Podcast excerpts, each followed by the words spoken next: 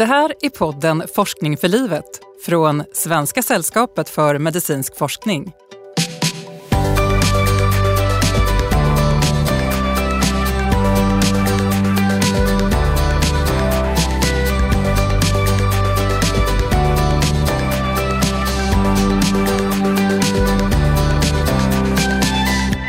Varför kan man må bättre trots att man bara fått låtsaskirurgi? Och hur kan ett sockerpiller lindra smärta? I det här avsnittet ska vi prata om placeboeffekten och förklara hur våra förväntningar styr våra upplevelser. Vi ska få höra om whiskykännare som blivit lurade att njuta av smuggelsprit. Och vår inbjudna forskare, Karin Jensen, avslöjar att hon själv kan låta sig vilseledas och tro på sånt hon vet inte stämmer egentligen. Jag som leder podden heter Anna-Karin Andersson och är kommunikatör på Svenska sällskapet för medicinsk forskning och jag hälsar dig som lyssnar varmt välkommen. Och varmt välkommen säger jag även till dig, Karin Jensen. Tackar, tackar. Du inledde din vetenskapliga karriär tack vare ett stipendium från Svenska sällskapet för medicinsk forskning och leder idag en forskargrupp inom klinisk neurovetenskap vid Karolinska institutet och du har intresserat dig för placebo i din forskning. Och så har du skrivit en populärvetenskaplig bok som heter Hoppets anatomi och i den förklarar du det här gåtfulla samspelet mellan kropp och själ och hur tankens kraft påverkar oss. Och du belyser det här fenomenet med, med roliga exempel, bland annat om hur din farbror blir lurad. Berätta. Ja, det där är en historia som mina föräldrar har berättat för mig om att han är så intresserad av whisky och jag vet inte, men jag tror att han anser sig vara lite kännare av whisky också. Och då blev det extra roligt att eh, lura honom genom att hälla en riktigt dålig spritsort i en flaska med en väldigt fin etikett och säga till honom att här ska du få, du ska få smaka en riktigt fin lagrad whisky. Och så drack han och eh, alla satt ju och väntade på att han skulle upptäcka att det inte var um, någon, någon fin whisky i utan eh, att det var den här skräpspriten som man hade hällt i. Och han gjorde inte det. Han njöt i fulla drag och eh, man har skrattat väldigt mycket åt det här. Tänk att en vuxen kar som är sån kännare ändå liksom kunde bli lurad. Så jag tycker att det, när mina föräldrar berättat om det här så tänker jag väldigt mycket på det här med placeboeffekten och sånt som jag ser i, i min forskning. Att man kan förpacka något i en fin eh, butelj och låta sig, sig luras helt enkelt. Ja, och att det inte är så konstigt. Och att jag blir lite sådär, vad ska man säga, berörd av att man skrattar åt det. För att Visst, det kan vara lite, lite kittlande kanske och kul men det är så naturligt att det funkar så. Om vi inte skulle funka så, att vi styrs av våra förväntningar och att våra upplevelser liksom är avhängiga av våra förväntningar, då skulle vi inte ha så goda chanser att fungera väl i, eh, i den miljö vi befinner oss i med mängder med intryck och jättemycket som vi behöver ta ställning till varje sekund.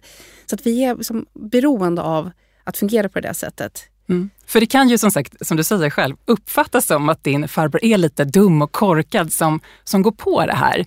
Eh, men, men du menar till och med att du själv påverkas av dina eh, förväntningar i, i vardagen. På ja. vilket sätt då? Och det är det som är så viktigt att jag tror inte att det här är så konstigt utan alla människor styrs av sina förväntningar. Det är inte bara när det gäller eh, såna här finsmakarsaker eller placebotabletter utan det gäller allting i hur våra, hur våra sinnen, alltså lukten, smaken, synen, hörseln, allting, hur de formas väldigt mycket av våra tidigare erfarenheter, våra förväntningar och annat som vi kanske tänker på som psykologiska processer. Och vi är alltså Eh, formbara i allting vi upplever. Och det är ju bara en grundläggande förutsättning för vår existens att det är så. Det är inte så konstigt egentligen. Men jag tror inte alla kanske är medvetna om det där, hur pass formbara våra sinnen är. Men du som är expert och kan allt om det här, hur kan du själv låta dig luras och vilka exempel kan det märkas? Alltså jag är ju en vanlig människa. och eh, ja men till exempel det här eh, som jag skrivit om i boken också att eh, vackra förpackningar och en hög prislapp kan ge oss bilden av att det är en, en bra produkt. Och det är man ju väldigt medveten om på ett intellektuellt plan. Det tror jag alla är. Förstår att det är marknadsföring och, och lite sådär ehm, tricks. Men ändå så känns det bättre att smörja in sig med en kräm som kommer ifrån en vacker tung glasburk än från kanske en, en tråkig plasttub. Och det är det där som jag tycker är det här självbedrägeriet som vi ägnar oss åt och som jag tror att vi alla kanske njuter lite grann av också. Att vi vet att det är bluff, men vi kan inte låta bli att njuta ändå. Och därför så, så fortsätter vi att köpa dyra ansiktskrämer eller um, juicer med unika ingredienser i som ska göra oss vackrare och, och friskare och sådär. Trots att det kanske är då exakt samma innehåll? Ja. Eller, eller att, snarlikt att det inte har någon effekt i alla fall. Absolut, och det tror jag alla är väldigt medvetna om som köper sådana produkter, att det finns inga garantier. Det här med hur våra förväntningar eh, styr oss har du fokuserat på i din medicinska forskning. Du har intresserat dig för den så kallade placeboeffekten och vi ska strax gå in på hur placebo kan fungera. Men jag tänkte att vi skulle vara utanför eh, sjukvården en stund till. Eh, du lyfter till exempel fram hur tankens kraft kan användas inom elitidrotten. Hur kan det märkas i sportvärlden? Jo, men där har jag... Jag är själv inte någon, någon ska säga, expert på, på sport, men jag ser hela tiden exempel från idrottens värld där alltså elitidrottare berättar om att de har speciella ritualer som de tror är nödvändiga för att de ska prestera bra. Att de till exempel måste ha ett par, ett par speciella strumpor på sig inför match. Annars så kommer det inte gå lika bra. Eller att de måste sitta på rätt sida bussen när de åker iväg till match, annars går det inte bra. Och det finns väldigt mycket sånt där eh, som liknar ritualer som man ser inom, inom hälso och sjukvården som gör att människor liksom upplever sig friskare. Men det är liksom i, i sportsammanhang istället. Och sen så berättar jag då om Andrea Gassi som jag har läst lite extra om som jag tycker är, är spännande. Han hade en enormt, alltså en enormt fin karriär. Tennisspelaren. Tennisspelaren. Ja, ja. Och Otroligt han, duktig. Ja. ja, han spelade utan kalsonger. Jaha, det var hans grej. Ja, för att det blev så en gång att han hade glömt kalsongerna som han skulle ha under sina tennisshorts. Och så spelade han otroligt bra och vann. Och sen efter det så blev han skrockfull och kände att han behövde spela utan kalsonger för att komma in i den rätta känslan. Vinnarkänslan. Det var så. grejen. Det var grejen. Och, då, och det här skrockfulla som jag, som jag säger då, det, det är ju sådana där små ritualer som, som skapar förväntningar och eh, gör att vi kanske presterar annorlunda. För det är många som vittnar om att de tycker att det har gått väldigt dåligt när de har, inte har fått chansen att göra sin grej just innan en tävling. Men det är inte den, en ritual som du har tagit vid? Du har underbrallor på det här i studion? Ja, det har jag. jag är inte så skrockfull.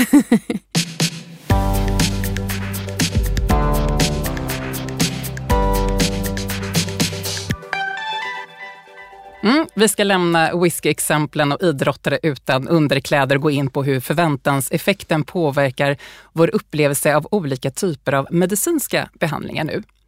Inom det medicinska så pratar man då om placebo och placeboeffekten. Och då tänker jag spontant på sockerpiller. Varför har placebo blivit så starkt förknippat med det här begreppet sockerpiller? Mm, jag tror att det är för att det är det kanske vanligaste platsen som vi hör talas om placebo är ju när man gör läkemedelsprövningar. Så att när man ska testa om ett visst läkemedel har en effekt, då brukar man jämföra det med sockerpiller. Och då den här jämförelsen, det här um, sockerpillret då, tanken med det är att det inte ska innehålla någon aktiv ingrediens alls. Och sen ska man låta personerna som testar det här vara ovetande om ifall de får äkta läkemedel eller sockerpiller. För då får man ju fram den, vad ska man säga, den äkta effekten av läkemedlet och då ofärgat av att människor förväntar sig att bli bättre. För det kan ju också bidra till att man mår bättre. Um, och de här sockerpillren då som man använder, de kallar man för placebo. Därför att placebo är oftast en eh, ja, men innehållslös behandling som används som jämförelsematerial. Mm. Och då är det viktigt att den här placebon ser ut exakt som det riktiga läkemedlet och att den luktar som den och smakar som den så att de här personerna som ska testa inte kan lista ut vilken grupp de är i. Utan tanken är att alla ska ha exakt samma förväntningar på att bli friska. De som är i undersökningarna vet inte om helt enkelt om de får det här sockerpillret eller om de får den här verksamma substansen som ska eh, testas. Mm. Däremot så vet de om att det finns en 50% chans att få äkta läkemedel och 50% att få placebo. Man får aldrig undanhålla det. Så att de vet ju om att risken finns där, att det är sockerpiller. Mm. Men placebo är ett betydligt bredare begrepp. Eh, I sin mest kanske extrema form eh, har faktiskt placebo kunnat studeras inom kirurgin. Alltså som om operationsingreppet varit på låtsas. Karin, hur har det här gått till? Ja, jag blev lite förvånad över det här från början också. Och det är ju så att ett sockerpiller är ett ganska lätt sätt att jämföra äkta läkemedel med placebo. Det är inte så svårt att få till det. Men eh, om man skulle vilja göra samma stringenta eller vad ska man säga, samma konservativa bedömning av andra behandlingar som inte är piller, då blir det genast lite svårare. Så till exempel hur placebokontrollerar man psykoterapi? Eller hur placebokontrollerar man kirurgi? Och när det gäller just kirurgi då har man hittat ett sätt eh, där man kan placebokontrollera. Och det innebär att man har två grupper, precis som när det gäller sockerpiller eller äkta läkemedel. Och den ena gruppen så genomför man den liksom aktiva manövern som man tror är vad ska man säga, kärnan i det kirurgiska ingreppet. Vad kan det vara för typ av kirurgiskt ingrepp som vi pratar om? Det är framförallt kirurgiska ingrepp som syftar till att minska smärta i någon del av kroppen. Det finns även gjort på magkirurgi som minskar till att minska övervikt hos personer. Och om man tar det här exemplet med övervikt, då skulle det vara så att den ena gruppen vet, eller förlåt, den, i den ena gruppen så förminskar man magsäcken och i den andra gruppen så gör man det inte. Och sen ja. så jämför man liksom hur vikten förändras hos de två grupperna efteråt. Och då har det visat sig att eh, det finns förbättringar även i den gruppen som har fått låtsaskirurgi.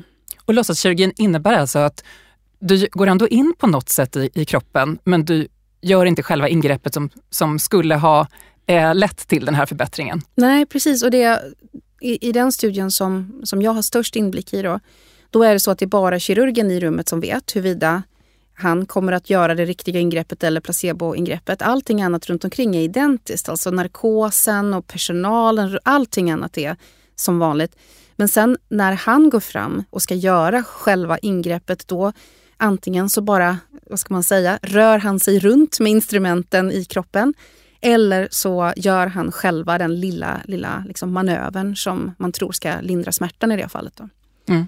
Och vad visar de här experimenten med den riktiga kirurgin eh, kontra då låtsaskirurgin? Ja, det finns ju inte så många studier gjorda i världen. Det kanske är 50 studier totalt sett genom alla tider som har gjorts. Och när man tittar på alla dem gemensamt så ser man att det finns en ganska stor placeboeffekt av kirurgi. Och det beror ju på, skulle jag tro, att det är ju inte alla typer av kirurgiska ingrepp som man kan placebokontrollera. Det vore ju fullständigt oetiskt att kontrollera hjärtkirurgi till exempel, eller hjärnkirurgi, för att det är så, det är så farligt att, eh, att göra låtsasoperation. Så just de typer av operationer där man har kunnat göra placebokirurgi, då är det till exempel smärtreducerande kirurgi. Men det är även eh, för att minska övervikt, att man gör operationer in i magen och så. Och där finns det en god placeboeffekt. Men den, eh, ja, jag ska inte dra allting över en kam där men eh, när det gäller just eh, att lindra smärta så har man sett ganska stora och när det gäller även magen då har man sett ganska stora effekter.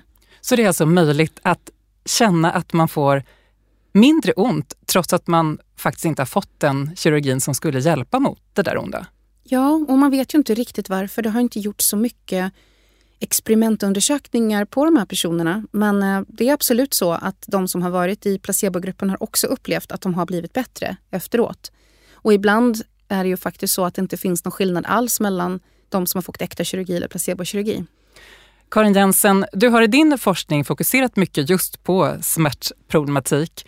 Eh, varför är eh, just smärta ett område som intresserar dig? Åh, var ska jag börja? Först och främst smärta drabbar så många människor. Och i så många fall så drabbar smärtan personer under lång tid. Det är ett problem som man i vissa fall kan leva med hela livet. Eh, sen är det också så att smärtan får så stora konsekvenser på en persons liv. Det är inte bara att det gör ont utan det får väldigt många konsekvenser utöver det i termer av vad man kan, vad man kan ägna sig åt och det påverkar det psykiska måendet väldigt mycket. Så jag, är, jag tycker att det är ett jätteviktigt problem. Det är ett samhällsproblem att så många lever med långvarig smärta. Sen ur, ur min synvinkel rent vetenskapligt är det väldigt intressant just för att det finns så tydliga kopplingar mellan hjärnans processer och smärtans intensitet. Och det gör ju att jag som forskare om hjärnan har väldigt mycket att, att jobba med där. Det är inte bara såret som gör ont eller det här onda inne i knät utan det sitter också uppe i huvudet. Ja, och som vi började prata om det här med att våra sinnen är så oerhört formbara. Smärtsinnet är ett av de här otroligt formbara sinnena. Så att det är inte så att det finns en koppling direkt mellan hur stor skadan är och hur mycket smärta vi känner. Utan det hinner hända jättemycket på vägen där. Och det är därför som hjärnans processer blir så viktiga för att en stor del av den där förändringen av smärtsignalen sker i hjärnan. Mm. Och I din forskning så har du tittat just på vad som händer i hjärnan när vi utsätts för smärta och använt av magnetröntgenteknik. I korthet, hur kan dina undersökningar gå till? Ja, vi har ju en eh, magnetkamera eh, och med den så kan man eh, man kan liksom bli inrullad i den som på en bädd. Och så rullas man så att huvudet ligger inne i magnetkameran. Den ser ut som en donut, en sån här munk ungefär. Och sen så rullar man in så huvudet ligger i mitten. Sen eh, kan vi ge personer smärta under tiden de ligger där och samtidigt mäta vilken aktivitet som finns i hjärnan. På vilket sätt ger ni den här smärtan? Ja, vi har ett litet, eh, liten, eh, vad ska man säga, park, maskinpark med olika saker som gör att vi kan ge smärta på ett sätt som är säkert, att man inte skadar kroppen men att det ändå gör ont. Och det kan vara värme, kan vara kyla, kan vara tryck, kan vara elektricitet, kan vara många olika saker. Men eh, de är inte alltid helt relevanta för den som lider av långvarig smärta i kroppen och då kan man ibland göra så att man provocerar fram den egna smärtan som man har i ryggen till exempel. Då kan man ju be personen att, att röra sig på precis det sättet så att man triggar fram ont i ryggen innan man lägger sig i magnetkameran och så fångar man upp de signalerna. Och på vilket sätt mäter ni det som händer då? Hur kan ni ta hjälp av de här bilderna som tas i magnetröntgenkameran? Mm. Det vi kan få fram är ju vilka områden i hjärnan som är aktiverade under tiden man har ont.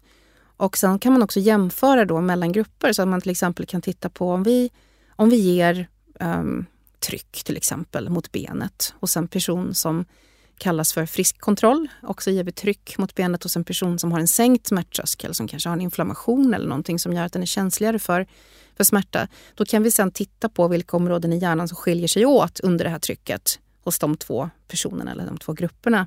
Och då på det sättet kan vi förstå mer vilka processer i nervsystemet det är som kan förstora upp en smärtsignal och vilka processer det är som ibland bromsar inkommande smärtsignaler.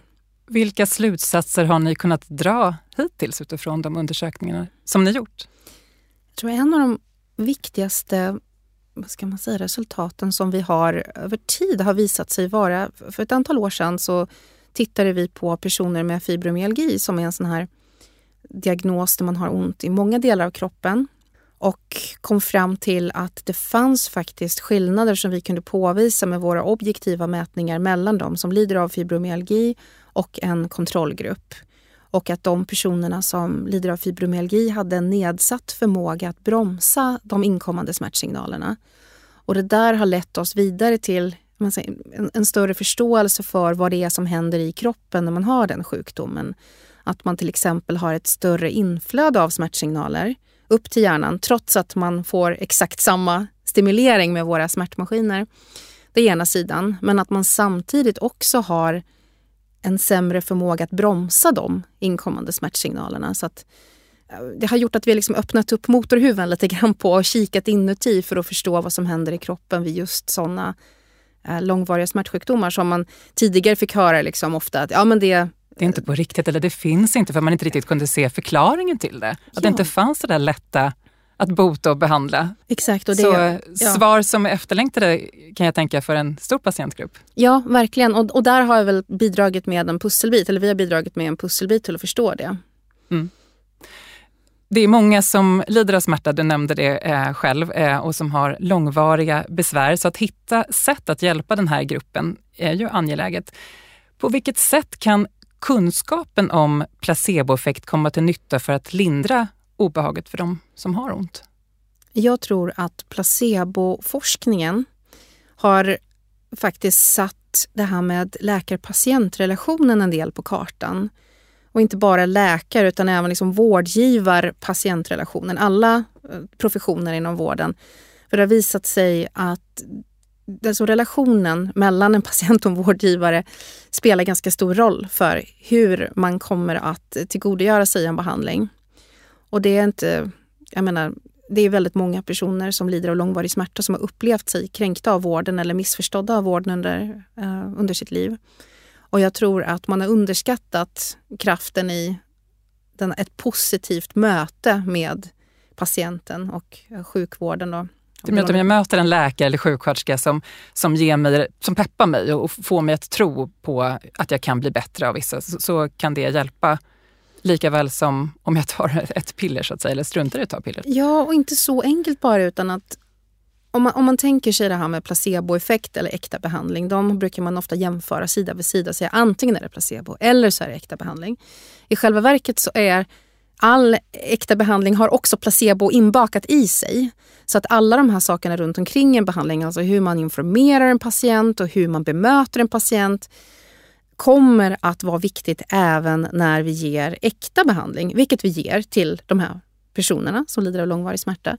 Men man kanske har underskattat just hur mycket det betyder att ge god information och att ha att, äh, bemötandet äh, och att man kan man kan ge ett en positiv, positivt bemötande som gynnar även äkta behandling. Det är inte bara placebobehandling som formas av, av de här sakerna. Då tror jag att man kan hjälpa den gruppen faktiskt. För att det har, man har visat i studier att just det här med negativa erfarenheter i sjukvården kan faktiskt hindra människor från att återgå i arbete efter lång sjukskrivning och så. Mm.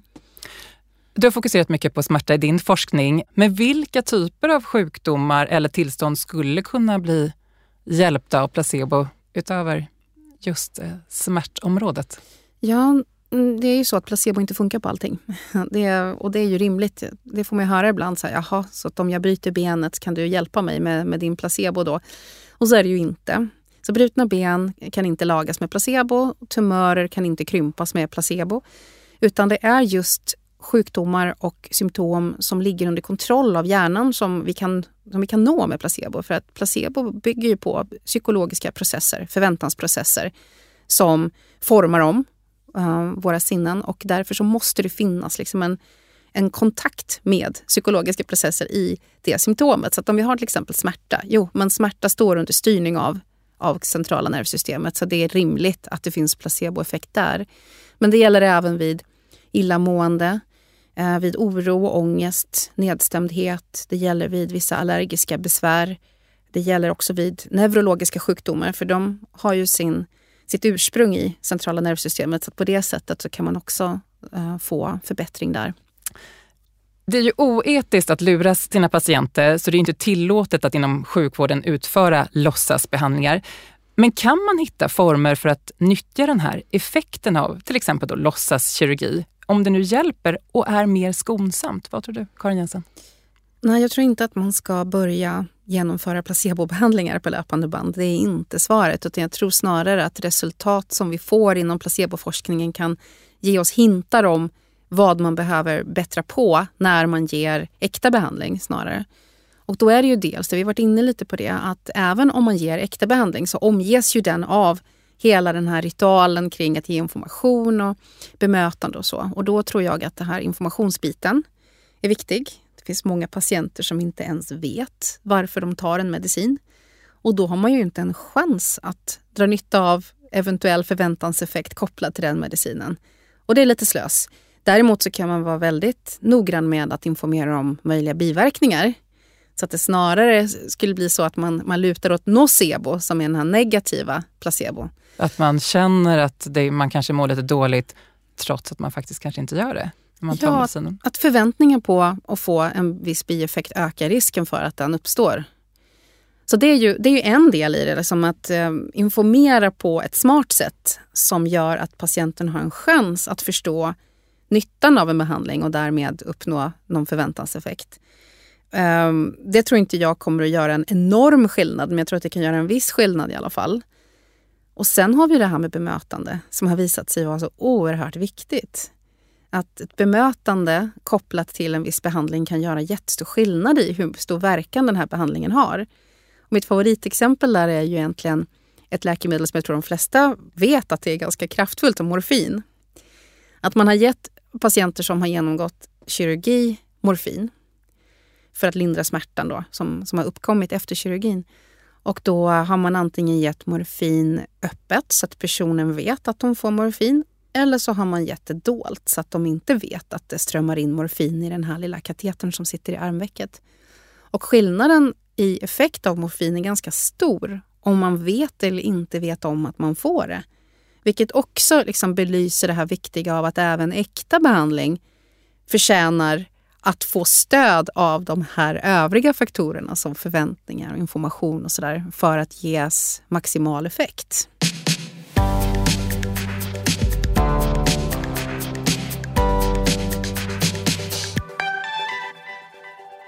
Karin Jensen, år 2010 så fick du ett postdoktoralt stipendium från Svenska sällskapet för medicinsk forskning som gjorde det möjligt för dig att forska i två år vid Harvard Medical School i Boston i USA. Vad betydde den där forskningsfinansieringen för dig? Det betyder jättemycket, för jag var så sugen på att komma ut i en internationell miljö när jag disputerade. För att i Sverige så har vi en otroligt fin forskningskultur men vi är små. Så att om man vill, om man vill eh, nörda in sig på något väldigt smalt ämne, lite grann som jag har gjort, då kan det vara bra att komma ut i världen, få erfarenhet av andra universitet för att, vad ska man säga, bli extra drillad i ett smalt ämne som kanske är svårt att få, få hjälp med här i Sverige. Då. Och Harvard Medical School är ju ett sånt här fantastiskt ställe, en miljö med forskare som eh, bara, bara, bara av att vara i närheten och se hur de arbetar var väldigt, väldigt viktigt för mig. Och det där var ju liksom en start för mig, eh, de där två åren, att få etablera mig där och få starta en forskningslinje där som sen ledde till att jag blev faculty, att jag blev kvar, att jag blev, eh, som det heter där, promoted. I Sverige säger man befordrad. Så jag blev assistant professor vid Harvard. Och jag tror att det var delvis för att jag kom ifrån Sverige där jag hade gjort jättemycket hands-on. Alltså jag hade varit aktiv själv och fått göra allting från ax till limpa i min egen forskning. För det, det är vår tradition här i Sverige. Medan i USA så såg jag att de som var relativt nydisputerade inte hade lika mycket verktyg att komma med. Så jag såg det som en möjlighet då att få komma dit och visa upp mig visa vad jag hade lärt mig och det, det, liksom det lönade sig för då blev jag kvar där sen efter det här stipendiet. Så jag fick egentligen en eh, jättefin eh, position där tack vare de här två första åren som sen ledde vidare till nästa och nästa och nästa. Liksom. Så jag, jag är jättetacksam för det. För mig var det viktigt att veta att jag hade mina egna pengar.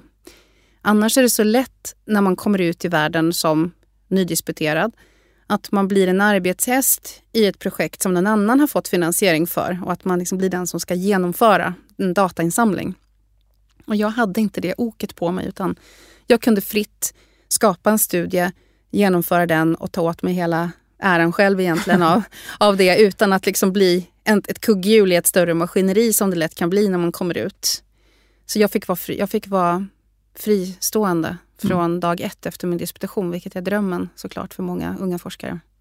Men 2010, det är några år sedan nu som du fick det här stipendiet från Svenska sällskap för medicinsk forskning. Men du har fortfarande kontakter kvar har jag förstått med eh, kollegor där vid Harvard? Absolut, ja men det är ju så. Vi är en liten klick i världen som jobbar med de här sakerna och, och har man väl arbetat ihop först de här två åren och sen de här vidare åren sen jag, när jag eh, var mer en fristående forskare på Harvard så eh, jag menar, då kan man inte man kan inte bara avsluta allting som, som byggdes där. De kontakterna kommer alltid finnas kvar. Mm.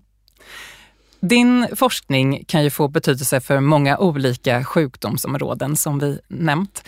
Hur ser du på betydelsen av att eh, forskningsfinansiärer som Svenska sällskapet för medicinsk forskning har den här bredden att man vågar satsa på vetenskapliga idéer utan att man kanske på förhand kan veta exakt hur resultaten kan användas? Det är jätteviktigt och det är just det att man riskerar annars som en ung forskare att hamna i ett större maskineri där man blir ett kugghjul där man ska genomföra forskning som någon annan har etablerat.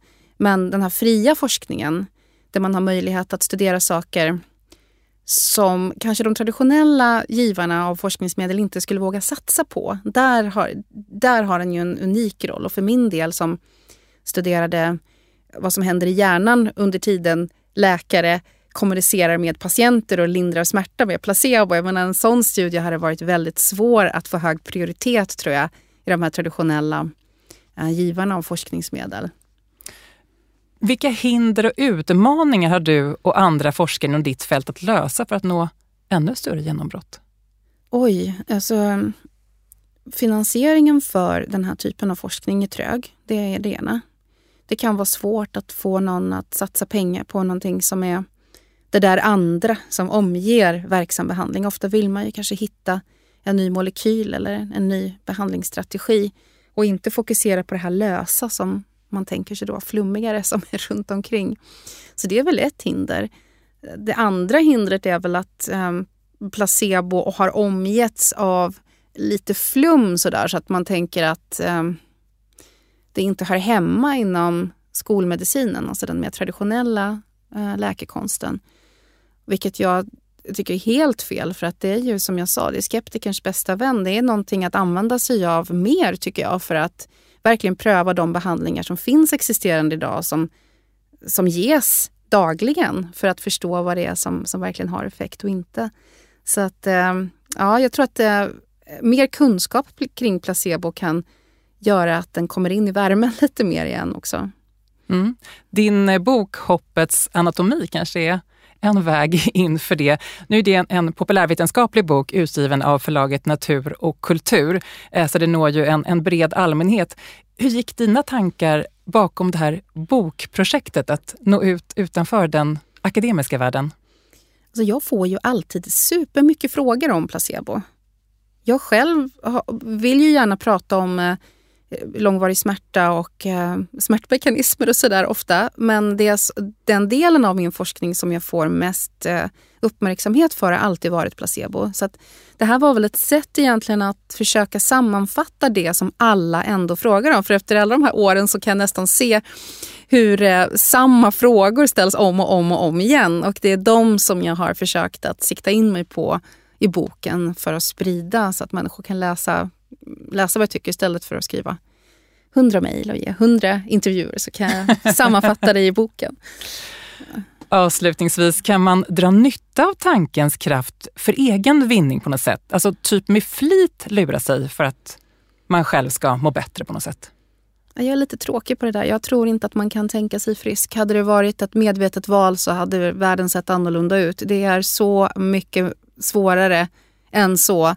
Så att eh, det går faktiskt inte att bara bestämma sig på det sättet för att dra nytta av de här effekterna. De är automatiserade saker som ligger under ytan för vårt medvetande till stor del, så vi kan inte alltid dra nytta av det. Däremot så kanske man kan bli mer, man kan få lite mer nyanser i vardagen när man förstår hur formbara våra sinnen är och det kan vara intressant att eh, betrakta det. Men jag tror tyvärr inte att man kan bli hjälpt av det um, så enkelt. Synd. Hade det varit smidigt på något sätt. Ja. Tänk dig glad och så är du glad och lev bra. Så. ja, och det är väl lite det jag vill ta död på, den myten alltså att man kan tänka sig frisk. För att om det är någonting som placeboeffekten visar så är det att vi inte kan tänka oss friska med vilje utan det är processer som är mångt mycket mer komplexa än så. Tack så mycket Karin Jensen docent i klinisk neurovetenskap vid Karolinska institutet och tack för din medverkan i podden Forskning för livet. Tack. Podden görs av Svenska sällskapet för medicinsk forskning och till dig som lyssnat säger jag nu tack och på återhörande.